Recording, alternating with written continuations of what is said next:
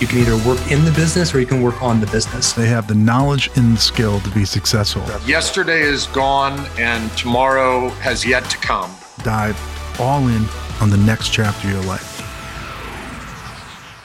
Hi, everyone. This is Greg Alexander, the host of the ProServe podcast, brought to you by Collective 54, the first community dedicated to the boutique professional services industry. On today's episode, we're going to talk about brand building inside of a boutique professional services firm. And I'm joined today by someone who's done quite a nice job with this. Uh, he's a Collective 54 member. His name is Chad Prinkey. Chad, would you please introduce yourself and your firm to the audience? Sure. Uh, thanks for having me, Greg. It's a pleasure to be here. I am uh, the founder of a a consulting firm that focuses only on the construction industry. Uh, it's called Well Built Construction Consulting. And uh, we've been around now for coming up on three years. Oh, congratulations. Um, all right. So, the reason why I wanted to have you on the show is we had spoken. You told me about a lot of the things that you were doing to build the brand of your young firm. So, I've, I've got some questions here that I'd like to kind of run you through. The first one would be you know, step one in building a brand is identifying your target audience. So tell us a little bit about how you did that. Yeah. So what what I know about our target audience, and, and I should be clear that I I was I've I've had this experience from uh, doing what I do at a different firm, different different meeting, different day. Greg, we could talk about what happened there, but at a, at a uh, at a different firm that I that I chose to leave a, a, a couple of you know I guess three years ago.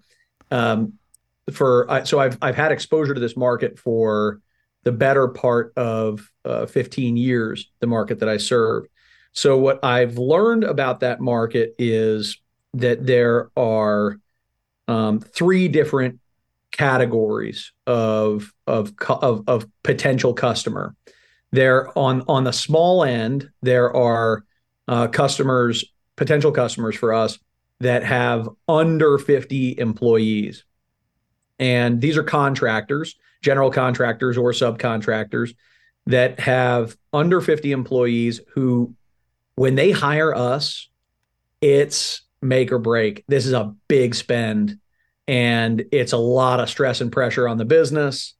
And they are uh, really stretching to make ends meet when they bring us in on the on the top end, they are uh, companies with a thousand or more employees, and these are are organizations that really don't need us for our full suite of services because they handle so much of what we really do, which um, uh, uh you know in house. They own this capacity internally. So our sweet spot really lies in between 50 and a thousand employee contractors, general contractors and subcontractors who can make the most use of our service, which is a fractional chief strategy officer offering, where we're helping them to go to market. We're helping them to address all the items in their business uh, from really from A to Z, uh, from in, in every silo, uh, you know, in a strategic planning context, improving the business uh, across every aspect of it. So if they're under 50 employees, we can have a massive impact, but it's such a scary spend yeah. that it's it's a dangerous it's a dangerous spot for us to be and a dangerous spot for them to be. Okay. Uh, over the 51 employee mark, they really start to get and and feel comfortable with what we're going to deliver, and it's it's not a small investment but it's not uh, scary to them. So that's our target audience. Okay, very good. So now that we understand the target audience and how you selected and that was very well articulated, and that's part of the brand building process. You know, there's different seduction tactics to reach the audience, and I know that that you've done a few, a book, you do some speaking, you're involved in some associations. So could you kind of explain to the audience what you're doing to seduce that target audience? I believe in authority marketing. Hmm. I believe in the idea of positioning yourself as the go to group for what you do. And one of the things it's and you know listeners may be asking themselves, you know, geez, you know, here's this consulting firm that's focused on this really really narrow uh, aspect of the market. I mean, it's it's over forty thousand companies that fit that description in the United States, and um, you know, so for me, that's more than I could ever hope to service.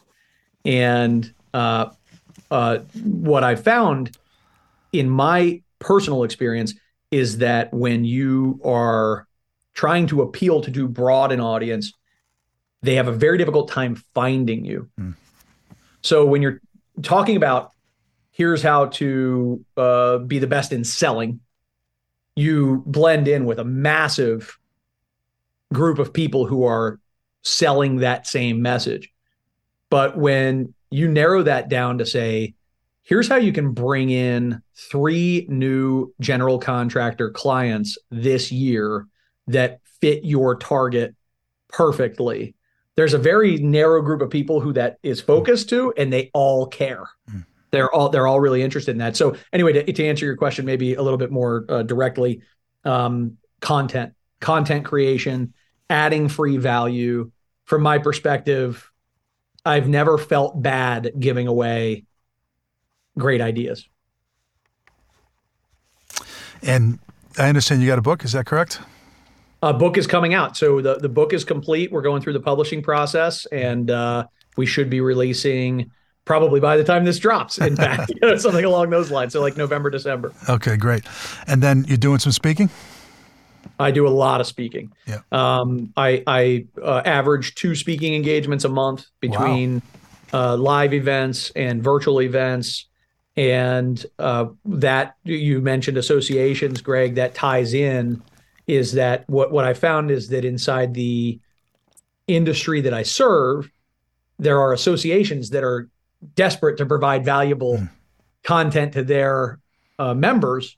And I'm there to help to fill that need and uh, it provides a fantastic uh, you know receptive audience for me as well there are just dozens and dozens of associations yeah uh, in the in the construction industry so i, I am partnered with many of those you know it's a perfect uh, tactic for you since you believe in authority marketing. The associations have built the audience. They need the content and you come in with the authority. I mean it's just it's hand in glove there. It makes a ton of sense. You know let's talk about positioning because positioning is part of brand building. And sometimes small firms like our community, yours, young firms, they have a hard time making room for their brand. And the way that they do that in the in the mind of the prospect, that's what I mean by making room, freeing up mind share that you can mm-hmm. occupy. Mm-hmm. They have to reposition the bad guys, the competition, right? So I know you have a long history in this industry and you're new yourself with your firm. So, how have you repositioned the bad guys and made, made yourself sound different? Number one, by a long shot, is emphasizing the fact that this is all we do. Mm. There are folks who have construction industry practices, practice areas with one person who's heading that up, uh, who's you know doing their best to try to appeal to that market. But if you dig deeper, you might actually find them marketing to software as well and and financial services as well. Yep. And, and and that's our number one positioning strategy is the only people we're talking to are you. Mm. And uh, you are the hero. Mm. And don't you deserve somebody who understands that? Mm. Love that. We understand the villains that you face and we're helping to slay those dragons with you every day. Yep. The other thing that we do is we stand for positive change in the building industry. So we are actively involved with all measure of diversity initiatives, of um, uh, uh, attempts to drive more progressive delivery methods, which not uh, that's shop shop talk now, but you know the to to uh, uh, attempts to to drive meaningful technological change and business process change. And we're joining we're joining in voice with some of our competitors uh, as we do that, and we we actually l- talk about. I think another one of our positioning statements. Actually, now that I think about it, Greg is that we're we're the good guys in this industry. Mm-hmm. And if our competition is trying to make the industry a better place, well, then they're, they're our friends too. Yeah. And uh, and they don't talk about us that way, which I think also s- sticks out. Yeah, for sure. I mean, it's it's often overlooked, but if you're advocating for the industry that your prospects and clients are in, then you're on the right side of the argument, right? And you're going to get some positive rub off because you're advocating for the industry. And the general positioning idea there is that if it's good for the industry, it's good for me. You know, we're all going to win here. And and sometimes industry participants don't don't do that. You know, they they might even I don't know, say negative things about the industry. All they do is talk about everything that's wrong about the industry. And then they talk poorly about the competitors in the industry. To rise above that and occupy a spot as kind of a brand ambassador on behalf of the client is a wonderful spot to be in. And it sounds like that's just the, the spot that you occupied, which is pretty amazing given the fact that you've only been doing this for three years. Yeah. I, again, I, what I have found is that it's relationships. It, it all comes down to credibility. Yeah. And fortunately enough, I have uh, you know many years of credibility that I'm able to you know build on from having you know, developed a, a, comprehensive relationship set uh, over over a long time. So uh, thankfully, I'm able to pull on that. It's kind of like I'm cheating. I'm not really a not really brand new. Yeah. If that makes. So let's talk about credibility. You know, buying professional services um, is difficult because it's an intangible. Um, it's not like you can take it out for a test drive or, or try it on in a dressing room. Um, you know, ultimately, you're asking a client to take a leap of faith when they hire you, and you have to establish trust. So, what stands in for as a proxy for a product sample or a product demo, because we don't have that in services, is credibility. And you're asking them to trust you based on your proof points. Um, how what are you doing around credibility to you know get those clients to make that leap of faith and trust you even though they haven't been able to taste your wares so to speak i haven't been able to get the full benefit of the book but i believe that's yeah. going to be a game changer yep. Uh, in that area when it comes to reaching well outside my current market area what i can speak to in my current market area which is really easy is that we deliver phenomenal results for companies everybody wants to be like. Mm. And that's the easiest game in the world. Mm. Um, McKinsey, I think, has always held this position that I can't imagine holding, but it's, and I have the utmost respect for what mm. they've done.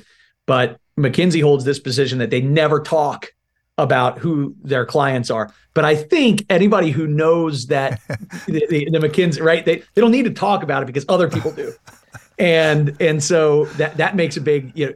So uh, here's here's my point is that what I am able to do is I'm able to use lightning rod names that I've been fortunate enough to not only be affiliated with, but to have raving fans inside who will say, listen, and I literally have a, a, a testimonial to this effect is you know, listen, if you want to build a better construction company and you're not our competition, I highly recommend that you do this. You'd be mm-hmm. crazy not to.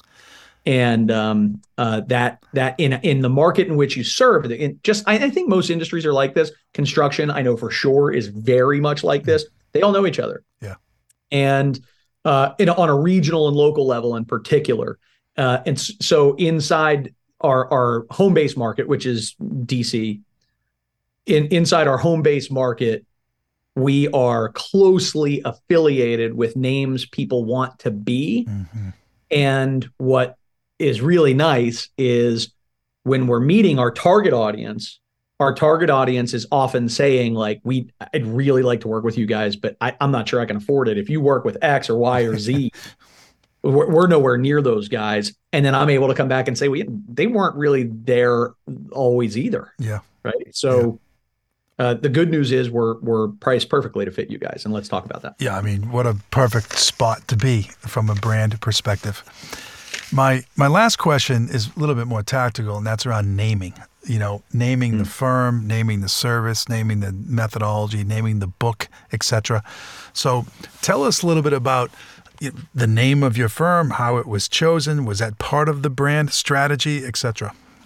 There's it was absolutely part of the brand strategy, and there's there's um there's an inspiration that I had for this in a construction firm based out of Kansas City that is not a client. Uh, I would I'd love to at some point, but they're in that not they're too big to take advantage of our core service, but we could do a lot of business with them. It's a company named JE Dunn is the name of the business, and they're an awesome, well respected uh, general contractor that does work nationwide, and they have done a beautiful job. I noted they did this beautiful job with weaving Dunn, D U N N in their world, but done into all of their yeah uh, intern like everything they have is branded done. Yeah. So it's like th- this done right or yeah, this yeah. you know done. That's you know, great. And and and um, I always loved it. I always thought that I, I, it's it's an example I've used multiple times when working with my clients. Like I'm going to pull up a website. I want you to think about how we can do this with your brand and how we can how we can you know really create uh, consistency across all of your brand with with how we name things. So when I selected well built, it was to be able to say we do we create well-built construction companies, well-built project teams, well-built estimating departments, well-built project teams. Or I'm sorry, project management departments, well-built business development, well, you know, all these different things that we can do. It all attaches to our idea of everything we do is well built. And what we're what we've done what we're doing i shouldn't say what we've done right it's it's always a process but i i see signs that have me excited that when we talk to our clients they will say we are a well-built company yeah and they're proud of that they're they're proud of being able to say we're a well-built company it, which means we're following the principles that our consultant teaches us. Yeah, absolutely brilliant. I mean, it's it, the the ways you can use that are so broad, yet so targeted for your industry that you're serving. Right? It's it's just and the and we'll talk about this when we have our Q and A. But that, that's what's called as brand architecture which a name is part of, and it allows for an, um, an umbrella approach that Chad is using very, very well. So, well, Chad, um, it's so great to have you in the membership. Um, today's session was really interesting. The private Q and A session we're going to have with the members is going to be even more interesting because members will be able to ask you questions directly. But on behalf of the membership, just thanks for being part of our group. Thanks for contributing today. We very appreciative. Thank you. Thank you. Thanks for all you do and and for for what you and your team are putting out there. I I I very much needed what Collective 54 brought to the table when I first joined, and the value continues to build. So thank you. Thank you. All right. So three calls to action for listeners. So if you're a member, look out for the invitation that's coming so that you can attend Chad's Q&A session. I'm sure you got a million questions for him.